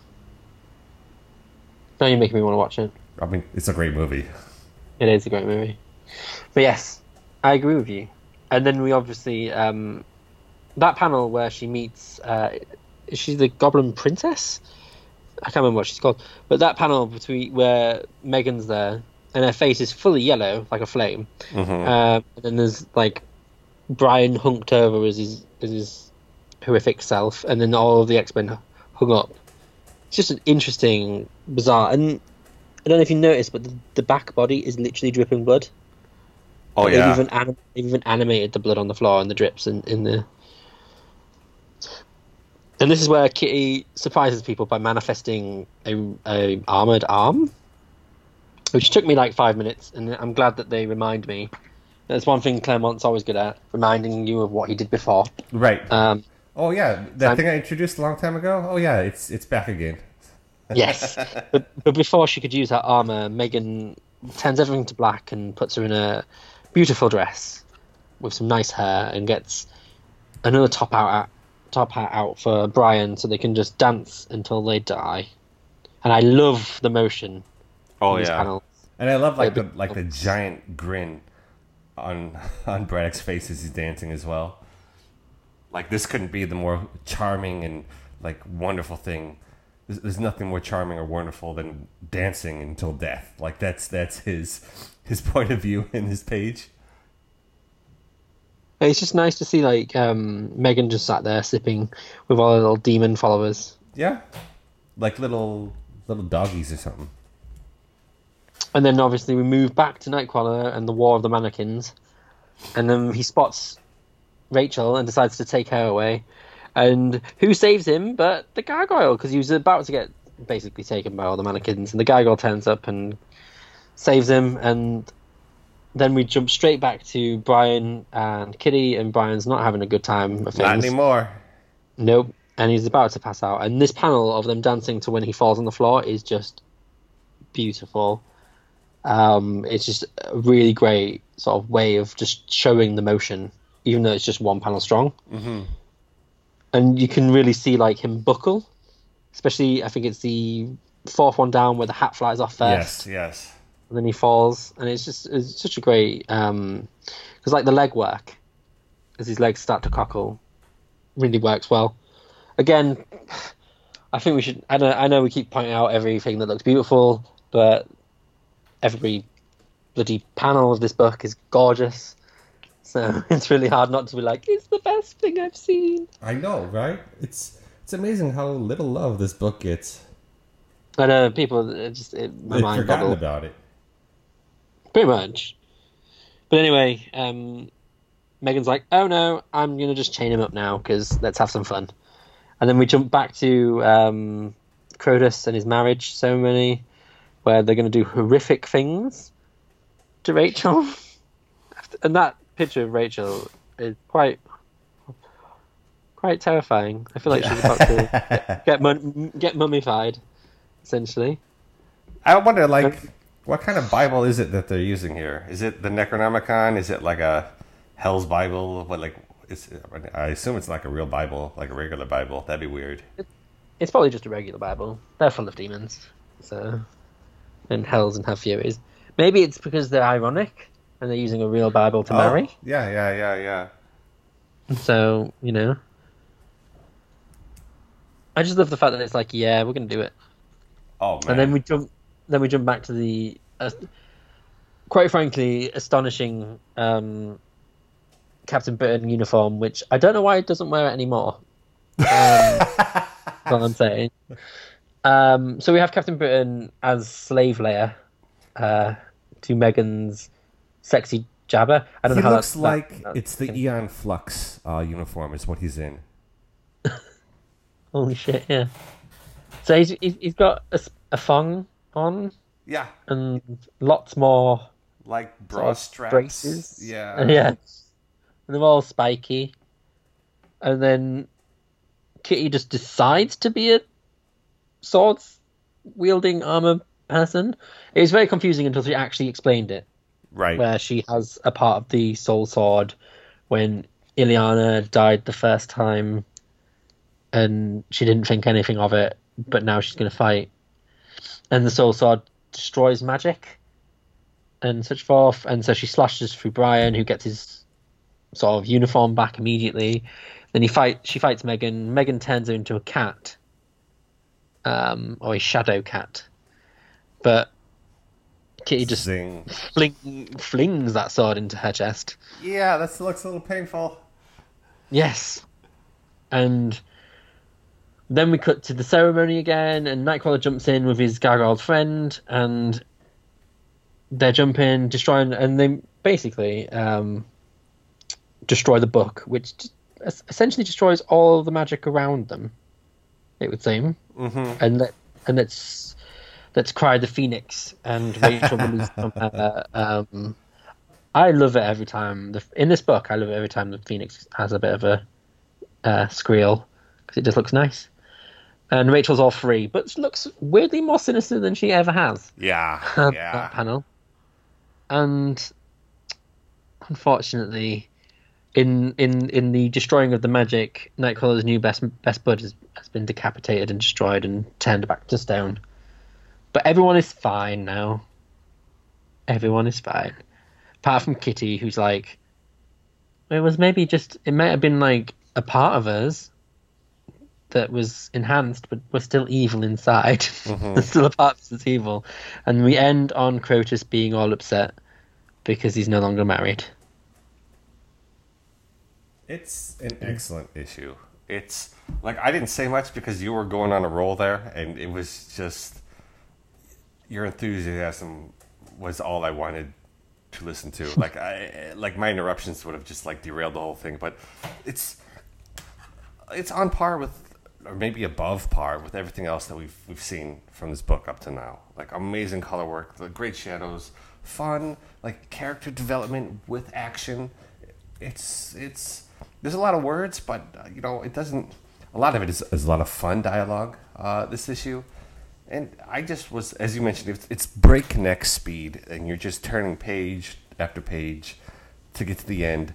And I mean, you know, everyone's going to turn up fine, and they do, but it, that's not really the point. the The point is the journey here, and the journey is just gorgeous. Exactly. I want because I want to shout out the rest of the creative team. Like Paul Neary's inking is just on point the Right. whole time, and like um, um, Augustin um, is it Augustin Mass's lettering work? Like throughout, like the lettering is. Well, let's just be fair. He manages to fit all of Clem- Clement's work in tiny spaces. I think that's real. What really helps this issue is that if this was uh, uh, were bubbled differently, were ballooned differently, Right. it might have really like there is a lot of craft going in. Like people don't think about the craft of of wear balloons um, and such forth. They just take it for granted. And to be honest, like the decision to constantly have it at the top, like it, like almost like constantly bordering the action throughout, is a really good decision because it allows the visual storytelling, which is the strongest element of this book, um, to just shine all the way through. And I just think it's a great, like the way he frame frames the wear balloons and all of the dialogue is just a great sort of testament to the skill that a letterer needs, essentially. I agree. So, um, so yes, yes, we talk about letters here as well. Um, you've got to praise all of the technical aspects of this book. It really is just like to just, to just it would be a disservice to everyone else just to be like, um, oh, Claremont's written a really cool idea, Claremont, Claremont, Claremont, and then like a little paragraph or a little saying going, oh, the art looks great, when really the reviews of Excalibur, this this book and Excalibur should always be the art first, then the craft of the actual book. And unfortunately, no offense to Claremont, but he's probably the bottom, mainly because everything else shines more. And it, mm-hmm. it is because of him, because he's made these crazy ideas, and he has a great creative sort of group around, a great art team, Oh yeah, creative group yeah. so I'm not saying that it's because his stuff is the stuff in the book is rubbish because his his work in this is great. Like you said, it's it's action, character development, it's funny, it's sad. Like I actually got sad when Nightcrawler's Yeah, possible yeah, yeah. gargoyle boyfriend died. You know, I was like, oh, that's that's kind of a shame. You know, and and so he's doing really good work in this book as well because he's, he's he's got free reign to do so. Um, he's not shackled by normal X Men conventions. Right. But it, it, unfortunately, he, he's the last one to be praised because the rest of it is so insanely good. And yeah, wow, it's it's just an amazing issue. But no one talks about Excalibur, and people need to be slapped and told. you really, people, honestly, if you're not, if you're listening to us and you're not reading it, just go and read it. Like we're not. I am not bullshitting you when I say this. This looks better than pretty much anything that's on the shelf this week that came out. You will be amazed at, at what they're pulling off here in 1989. It's it's unbelievable. So uh, next issue, uh, we have some more time in, in New York, and I think we have some interesting storytelling around Cap coming up. Um, but uh, you know this this two issue story, uh, you know, involving Inferno was I think the best thing you could possibly do when you're dragged into a crossover or an event. Like they they told their own story within the overarching plot that has a you know a beginning, middle, and end. It's fun. It's enjoyable. You're not like, oh no, they're stuck in a crossover. You're like, oh, this is this is just fun to read. So uh, like, kudos to everyone involved. Amen. Amen. Alrighty, so that was Excalibur number eight, and now we're going to jump on over to today's final issue, which is Exiles number Six. six. Exiles number six. And I think we're going to have a lot art wise to talk about this issue as well. Um, because we don't have the standard art team uh, on this book. Uh, we've got uh, some fill in artists. Uh, writer is Saladin Ahmed. Uh, guest artist is Rod Reyes. Letter is VC's Joe Caramagna. Cover is Mike McKone. Hello. And uh, so, um, something a little bit different this time.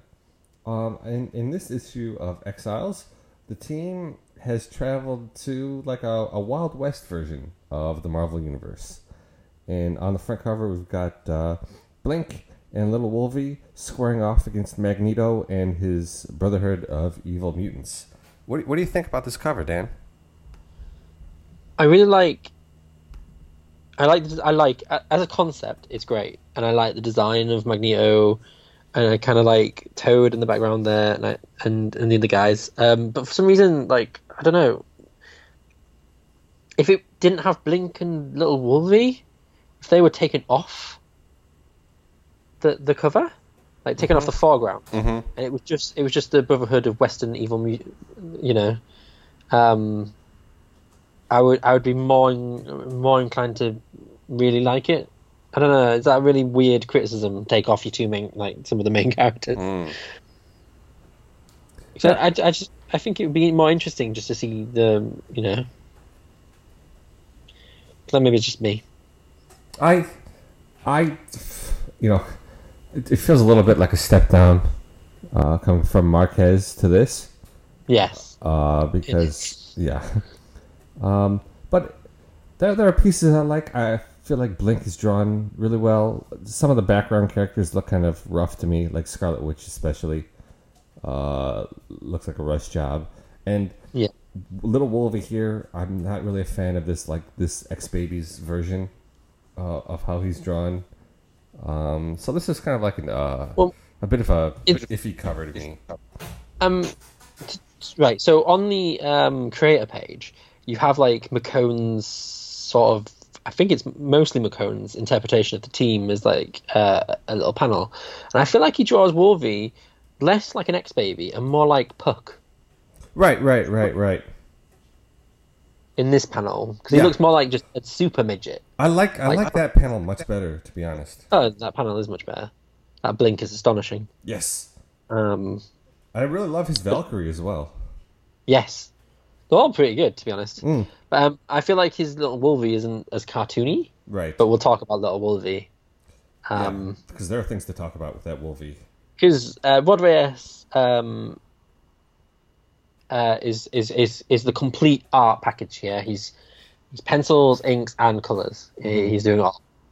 Um, so yes, take it away. Where do we start? Well, we start off with a, a recap of everything that's happened so far, um, and right away, what sticks out is is the art style, which to me feels very Phil Noto. In um, if you're gonna you know look for a comparison, sort of a, a painted style to me, um, but he does a great job of throughout the issue of of aligning with the previous creatives in that each main character is still drawn slightly different, uh, especially little Wolvie. But you'll notice like the way Blink and Iron Lad and Valkyrie are drawn throughout the issue are still like keeping their own characteristics, which which which I love, and I actually really like this first page splash page. Like I don't, you know, this page has always been the weakest part of any of these books, just like recapping everything. But artwork wise, I was kind of blown away by this first page of, of, of artwork. What did you think? Um, I really like it. I love the scratchy panel work Mm-hmm. around each panel.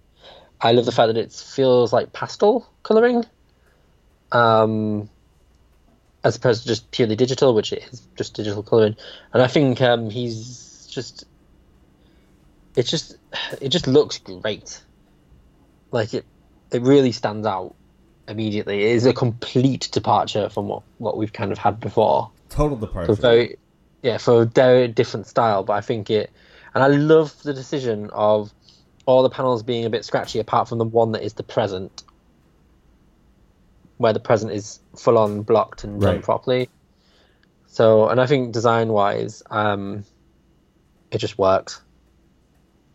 If you look at the group uh, on the top left corner, and you know you got Wolvie and like his cartooniness, and you know ev- everyone behind drawn in a certain way, and then you see if you zoom in on Nick Fury, he's colored with like the dot matrix coloring. yeah the old school yeah. uh which i thought was is a nice touch it's, it's those you know attention to detail that we've remarked on before that really ties this in with uh, the old Excalibur series, but it it's just gorgeous stuff. Um, story wise, we're we're in the Bahamas, and we've got uh, Blink with her aunt, and they're on the porch just enjoying some time, and we've got cartoony Wolverine who is really standing out here. It almost looks like they took another sheet of like clear, clear drawing paper and put Wolvie's cell like on top of the artwork. 'Cause it's so weird because like um can we just can i just discuss how i am in love with the shade of blink yes, yeah, me too. her color that color is just gorgeous but yeah he is totally not there and it's just been like added afterwards Yeah, which I love. I love that it, they really make him stand out. And there'll be points when I feel like it doesn't work, but in this panel, I feel like it really works. i really love the um sort of the the final image of valkyrie looking off um after iron lad and the way that's colored and done again much like excalibur like this this is such an interesting visual visual book Yeah. Um, because the other members, like Iron Lad and Valkyrie, are helping to like rebuild uh, some housing and uh, doing some community service. And they're talking about how sad they are that Kamala uh, is no longer with them. And I I don't know, artwork wise, I just I just like stop and just like oogle at everything. Like if I just go silent, it's just because I'm enjoying everything that's happening visually here on the page. It's, it just looks it, it looks bizarrely realistic. That Yeah. panel where she whether she's holding the giant sheet uh, roof and he's fixing the thing, it looks weirdly realistic. Like it, it like it would exist in this way. You know what I mean? And um, just like if we, if we jump to a little bit more happier times where they're swimming, um, the water looks amazing. Like even the food on the plate with the steam. Who makes steam look good? I mean, it's just I, I love Little Wolf. Like I don't get why he looks demented. No, that's that that's the thing I'll have. Like he, they do a great job of making him stand out. And while I like the first first or rather second page where he looks very cartoony, like playful cartoony on on uh, the chair there, he looks demented in the like comics with an X uh, sort of Wolvie at the dinner table. Yes, and then he looks fine again when he's trying to pick up one of the little pieces of food to eat. Yeah. It's like I love the chomp chomp chomp. it's like they gave the drawing duty for him to someone else and said, "All right, we've done this. We need you to fill in Wolvie. Go for it." And he just like, and I, I love it, even even when I don't love it. It's Um, just a bizarre, and I just love like Blink sounds like, "Oh my!" It's essentially her final like song, and and Ironman's like, "What the, f- what, what is that?" like that's his look. It's like, what, what is that? And I really like the character work here, where they're Mm. talking and like uh, saying to Iron Lad, "You should really take off your suit and stuff," and you know what I mean. And they're talking about like the past and Blink brings up um, Sabretooth, Moth, and Nocturne from the previous series, and how she wants to go, you know, she should go find them. And Wolvie's building a sandcastle on the beach, and They're like just, they're just having one of those issues. At least you think they're having one of those issues where they're just relaxing and like growing together as a team. and I love that Valkyrie jumps up and is like, "We shall, I'll help." Like, dem- just pronounces that they're going, she's going to help Yeah, um, immediately, That- just like Valkyrie should. And I like that Iron Lad's kind of like meek in his Mhm. sort of hmm but he's still tur- he's still still tur- like yeah you're the leader let's go let's do it and she's and blink's all like yay and i love that panel of blink when she's like um, thank you you guys are the best mm. like the color in her, the color in her eyes is beautiful and i just i genuinely love the way yeah. You 'cause I can love the see like the tears. You can imagine the tears are just about to come down out of her eyes. That's how like lifelike this looks. exactly and i love the sort of sketchy approach semi-sketchy approach to all of the outlines hmm it's not rough but No, like it's not like oh it's, it's sketchy damn it it's like it, it's it's just perfectly works in its way and I, I, I don't know if I'm saying uh, stepping out of line here, but I do like the body positive message of Valkyrie in this book as well, where That is not stepping out of line. That's that's awesome. Like the way she looks is how people look. Right, yeah, exactly. And and it's not like she's like, all right, I'm going swimming. Like Blink, I think is fine if she wants to wear like a bikini. She's from, well, maybe she didn't really grow up, you know, in the Bahamas, but you know, it, it sort of makes sense with her. But for Valkyrie to be the person she is, to go with the one piece and be drawn as like a real person and tall and like muscular, I, I just, I love that they're not trying to make her into supermodel who also is like super strong. Like they make her look like a real person. It's it's nice. And Wolverine looks like a demented little Warner Brothers character. He looks like when he says "and our Powell," he looks like uh, Porky Pig. he does. He really does that. That's actually kind of weird. It's like when um on the next page, I, I really like the, the Pegasus. It makes no sense. It does obviously in the context that it's Valkyrie's Pegasus, but like visually it shouldn't make sense with the three of the four of them together. But Mhm. it they really make it work, and the whole because everyone's touching. Everyone decides to touch the Tallus, don't they? And that's how that's how the Tallus sends them on their new journey. They decide they're going to go the- look for Blink's old teammates, and they touch the Tallus. and um, it's the power of, of, of friendship, obviously, or um, teamwork, as Wolvie would, would say it with his little hearts.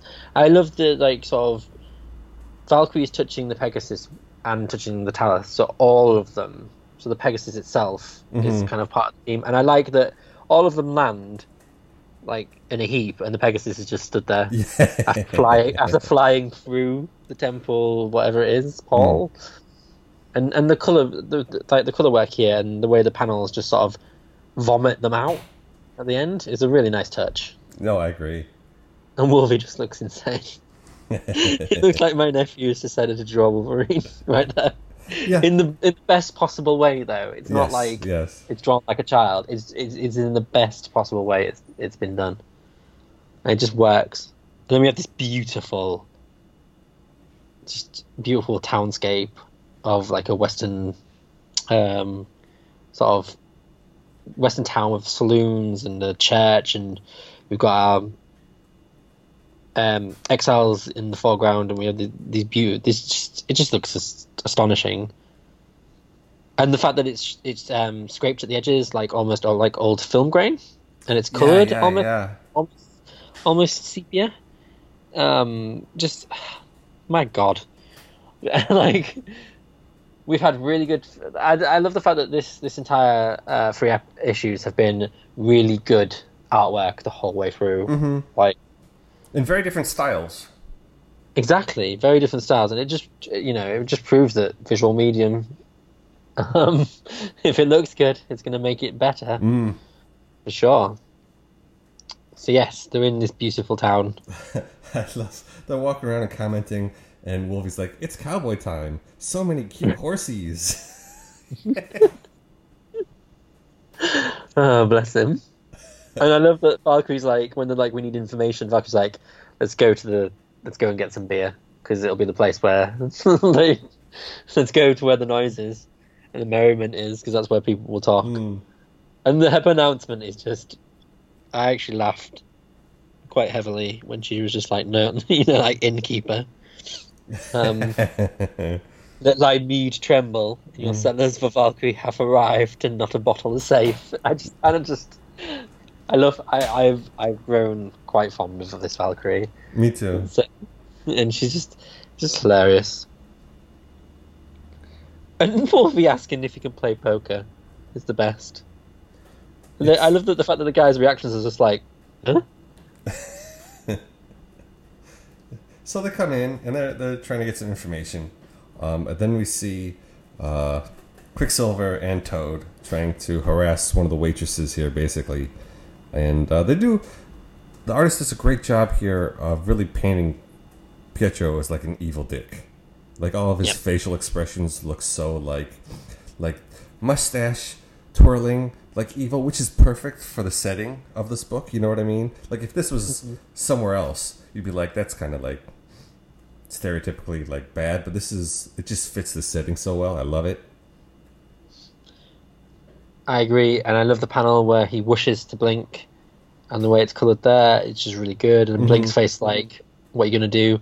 And can I just, I, I didn't notice this the first time, which we always say about this book. Read it more than more than once. Mm-hmm. Is that two people?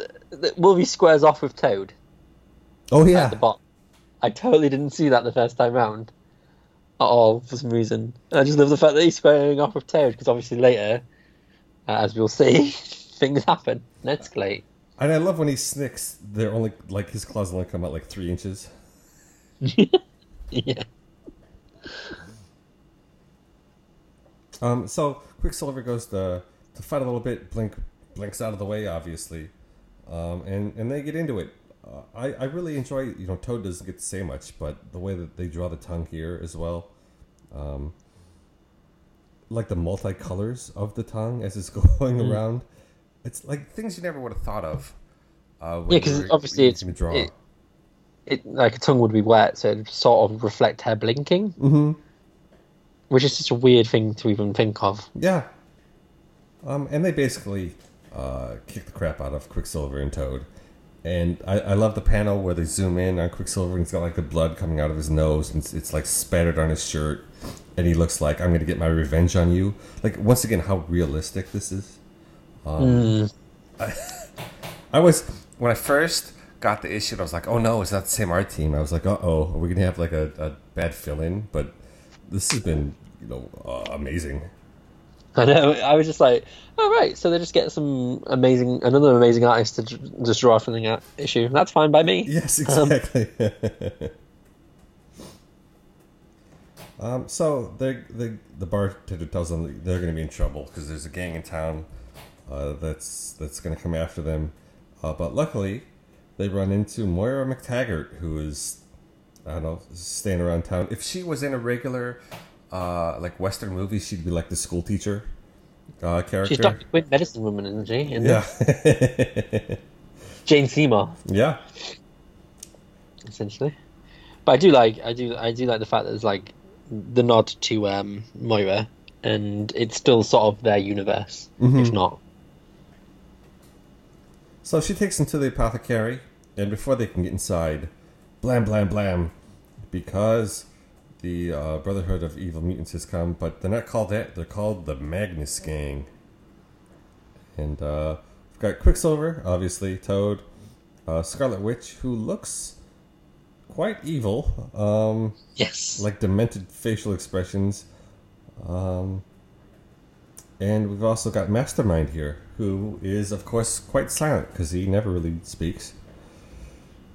Just looks awesome. Yeah, with that purple suit. It's just I'd wear it. I know. I'd wear Magneto's little get up. To be fair, I wouldn't pull it off as well as Magneto, but I'd wear it. Um, I, I, I love the fact that his uh, cowboy hat has his usual Magneto crest on as well. yeah. It's like always all- a nice. this artist crossed all the T's and dotted all the I's here.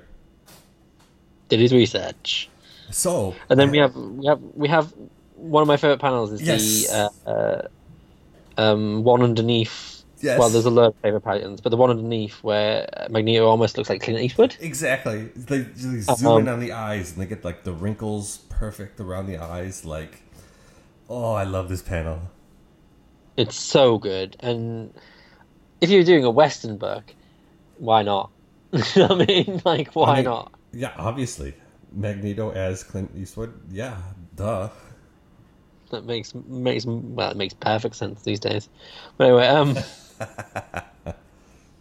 So we have a couple I- of panels of like, like them squaring off, like preparing, almost like, you know, in a western they'd cut to a hand trembling over the gun, about to like draw, and so you've got Magneto like getting ready, like some metal stuff ready, and, and Blink's getting ready with some of her, uh, like metal darts, and like they take the time to to run through that in the page. Like you have 22 pages to tell a story, and they decided to take one page and make it only about like zoomed in eyes, like like the dedication to making this feel like a western really comes through on this page.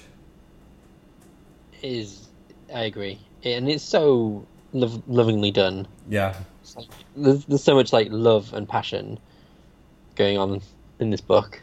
It's insane. So then the brawl breaks out, um, which looks amazingly gorgeous. Um, and Blink says, "Let's kick their dusty butts." Which, sure. Why not? I love Little Wolvie's face so much. Uh, Yeah, and he gets in that brawl with uh, with Toad, as you said. And it, which it looks, makes a full on cartoon. yes, there's a cloud of smoke with like limbs flying out, and uh, Wolvie's pulled on Toad's tongue, and it's like the cutest little like little kids fighting ever. I only just noticed, you know, the panel after that. He's literally got red eyes chasing after the turd who's essentially screaming or something after him. I've only just noticed that. So little Wolvie's got a bit of a temper, it would seem. I like that Valkyrie totally flaws Quicksilver, but of course, they have that Deus Ex Machina, the Scarlet Witch, on their side. Unfortunately, Yes, yeah, who's one of my least that- favorite characters ever. that panel of her first conjuring her magic is that just that porthole panel. Mm-hmm. Wow, just wow! No, Like the color, uh, the color work just makes makes me astounded. I'm just astounded by this book. is insane. Mm. Um, it wears her out, but she, you know, was able to uh, take apart most of the team. Magneto Magneto's easily able to uh, hold on to Iron Lad, and I love that his mask, like Iron Lad's mask, is so expressive um, as he's being like manipulated by Yeah. Magneto. Almost like the scream. Yeah, um, which is really nice. And he just takes. I love how they just take him, and then uh, Mastermind covers their tracks by making them ride into the sunset. hmm I suppose you call it. And Little Wolverine is devastated um, in that final panel, where he's just warring away. There's Mhm. a lot of tears. so they decide they have to go after him, and Wolverine, who jumps on Valkyrie's shoulder, and he's like, "I can track him. Those bad guys are stinky." like, I love it. Like, it's it's it's a little kid, but in like the most purest, sweetest form. Uh, like I know you deal with with kids sometimes, and I have uh, family members like nieces and nephews who are really young, and they can be really sweet, but they can also be really nasty. Uh, yes. yeah, but Wolverine, like little Wolvie, is always like so sweet. I love it. And uh, the, and Moira talks about someone, and Blink's like, "Can you take and take us to this person?" And Moira's like, "He's already turned up." And little little Wolvie's eyes with the little eyelashes. Yeah. It's like he's fallen. It looks like they've all fallen in love with what we're about to see. yes. Because who do we see, Dan? The sexiest T'Challa I have seen. The- wow. So Black Panther has turned up, uh, and that cowboy Black Panther's design is is brilliant. Just the design alone is brilliant. Outside of that, everything. You obviously, listeners, you're obviously going to realize we're going to say that the art looks amazing, but wow, I didn't expect. I did not expect Black Panther to turn up. Mm, yeah, me Ah. neither. um, and just the way it's done, like with the sunset in the background, the color work, and just that that that attire, that, that top is astonishing. Yeah, I love it's got like the pattern going down the middle where the buttons would be on the shirt.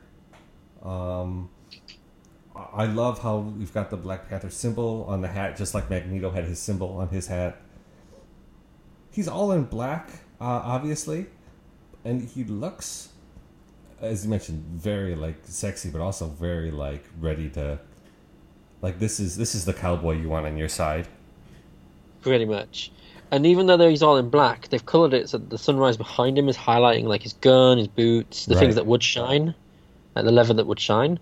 I think that's a really nice touch as well. I just, such a and it's such a great way to end it. It's like, oh yeah, like it, feels really like it's like I hate using the term badass, but it feels like a badass ending. Like Yeah, a yeah. oh shit's gonna get real in the next the next issue then.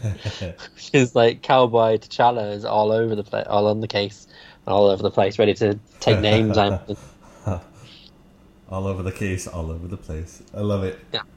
I would love if he was to join the team. I'd be cool with that. oh, don't, don't tease me with that. don't tease me with such. I would be so happy if he decides to join the team. I'd be like, that's the best idea ever. Um, I don't have a But yeah. preview of the next cover. Do you? no, not at all. It just, it just on my, on my um, digital version, it just finishes with uh, Yeah. digital himself. So we're in for a nice little surprise. Awesome. Well, Dan, uh, this might, and not to disparage uh, the normal uh, artists on this book, but this was like, I I was expecting something. Once I knew it was a fill-in artist, I was expecting like a little story. Maybe it'll be a little fun. We'll have some different art style, whatever, and I'll just like.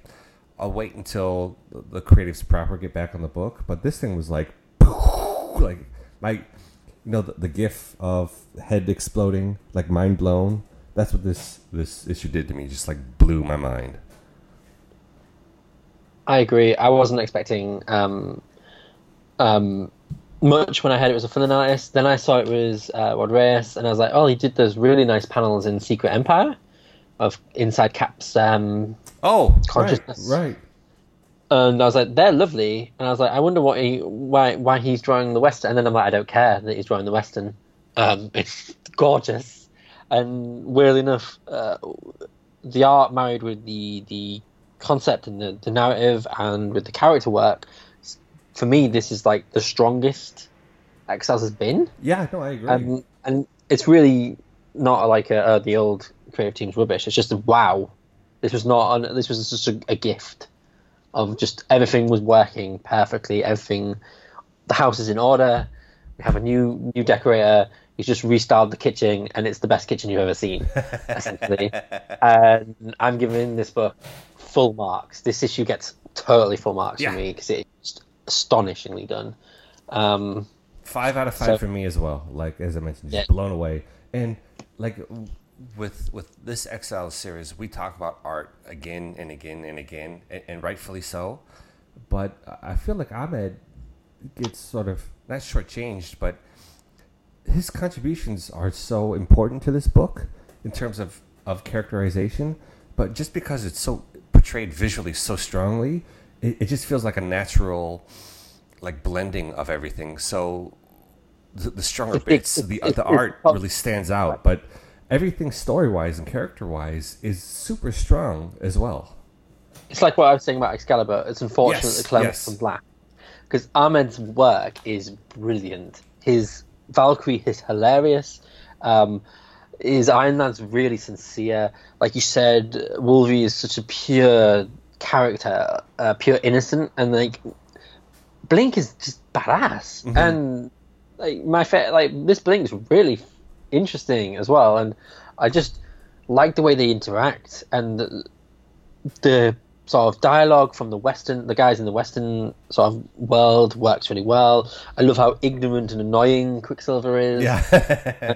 I, I and back in just like two pieces of dialogue with those two simple pieces of dialogue and that visual T'Challa has already become like an ultimate badass Yeah. and, and Magneto seems quite threatening as well with his dialogue and it's it's all about the whole machine just working together perfectly to make such a great issue All right. Well, Dan, it sounds like we had three really good issues this week. hell yes which means it's all going to go to shit at some point Yeah. Then then we're gonna hear that the the sales for this book are like severely dropping off, and No, are- don't, don't ruin my life. I'll be devastated if it's cancelled. I I'll know. actually be devastated. it's Because been as, a, as, as a creative piece of work, it's just, it is really something else. yeah, agreed. So, uh, wonderful job, everybody involved. Uh, we super appreciate the book, and um, I'm just excited to see what happens next. Aye. All right, so um, that was that was all for this this week. I want to give a special shout out to uh, the Danger Room podcast. They're at Danger Room Go on Twitter. Uh, they gave us a shout out uh, on their show uh, recently, and they are wonderful. Like if you're wanting to go back like from the beginning and read along with the original X Men series, uh, which obviously shifts into Uncanny, they are two uh, excellent guys uh, to go through it with because they're not like Nick Beardy comic book continuity guys. They're about like characterization and fun artwork, and they're enjoyable. And they, they do this this wonderful thing where they, they create drinks uh, out of the characters. So like we're Oh, trying wow. to make a Nightcrawler, so like we're gonna use this drink and this, and they mix it and they try it and they ask people to send in like what would be your your drink, which I find so much fun. Um, and you really ought to give them a listen because uh, as far as like X Men proper only podcasts, they're they're top of the line for me. Nice. Yep. Um, so thank you everyone for um, sending us your your Dream Excalibur teams as well. Uh, we really appreciate that. Uh, hopefully, we'll have something for you to chime in again uh, before we uh, record uh, in a couple of weeks. You'll probably hear us on Jason's uh, podcast shortly as well. I would assume. Hopefully, he has his on. I, I just take it for granted now, but he could be like, "Hey guys, I don't feel like doing it anymore." Um, Yeah, but- you annoy me. Go. Um, but yeah, hopefully we'll be talking, you know, proper, uh, not proper, but you know, more core X titles w- with him shortly. Is there anything you want to plug, Dan?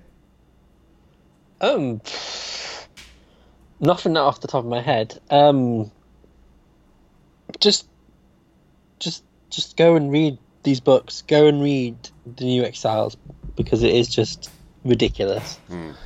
Um, and to go listen to Snickcast and the Danger Room podcast, and yeah, and why don't you recommend us some more podcasts? Um, we're always out to listen, like to listen to the rest of the X community, and wouldn't mind knowing some more better ones. We're specific. I'm well. We're both specifically interested in hearing like opinions outside of just the usual. So like, I really want to hear like what a lot of um, women would live, have to say about all the machinations of the X universe and such forth. So any interesting or fun podcasts you've got, you, could be anything. Just uh, let us know. Yeah, yeah, totally. I think it's it's nice to step away from the cis white male. Been reading comics for thirty years, and I want my continuity to stay, and that's the most important thing. Like I'm sick of, of hearing about that. So, as as Dan mentioned, anything that looks at characters, that looks at these these stories from a different perspective, I'd love I'd love to hear. I'd love to to grow more as a person and and that's kind of why I read comic books to see stories from other points of view to, to learn about life. So um, we're we're really hoping to hear hear more from you, and uh, thank you very much. So um, Dan, where can anyone find you on Twitter? Um, you can find me at Gizmo151183. Uh, where can they find us on Twitter? oh, find, well, you can find us at Excalibur's One, which is the one you should be looking for. Yes. Not mine. Yes.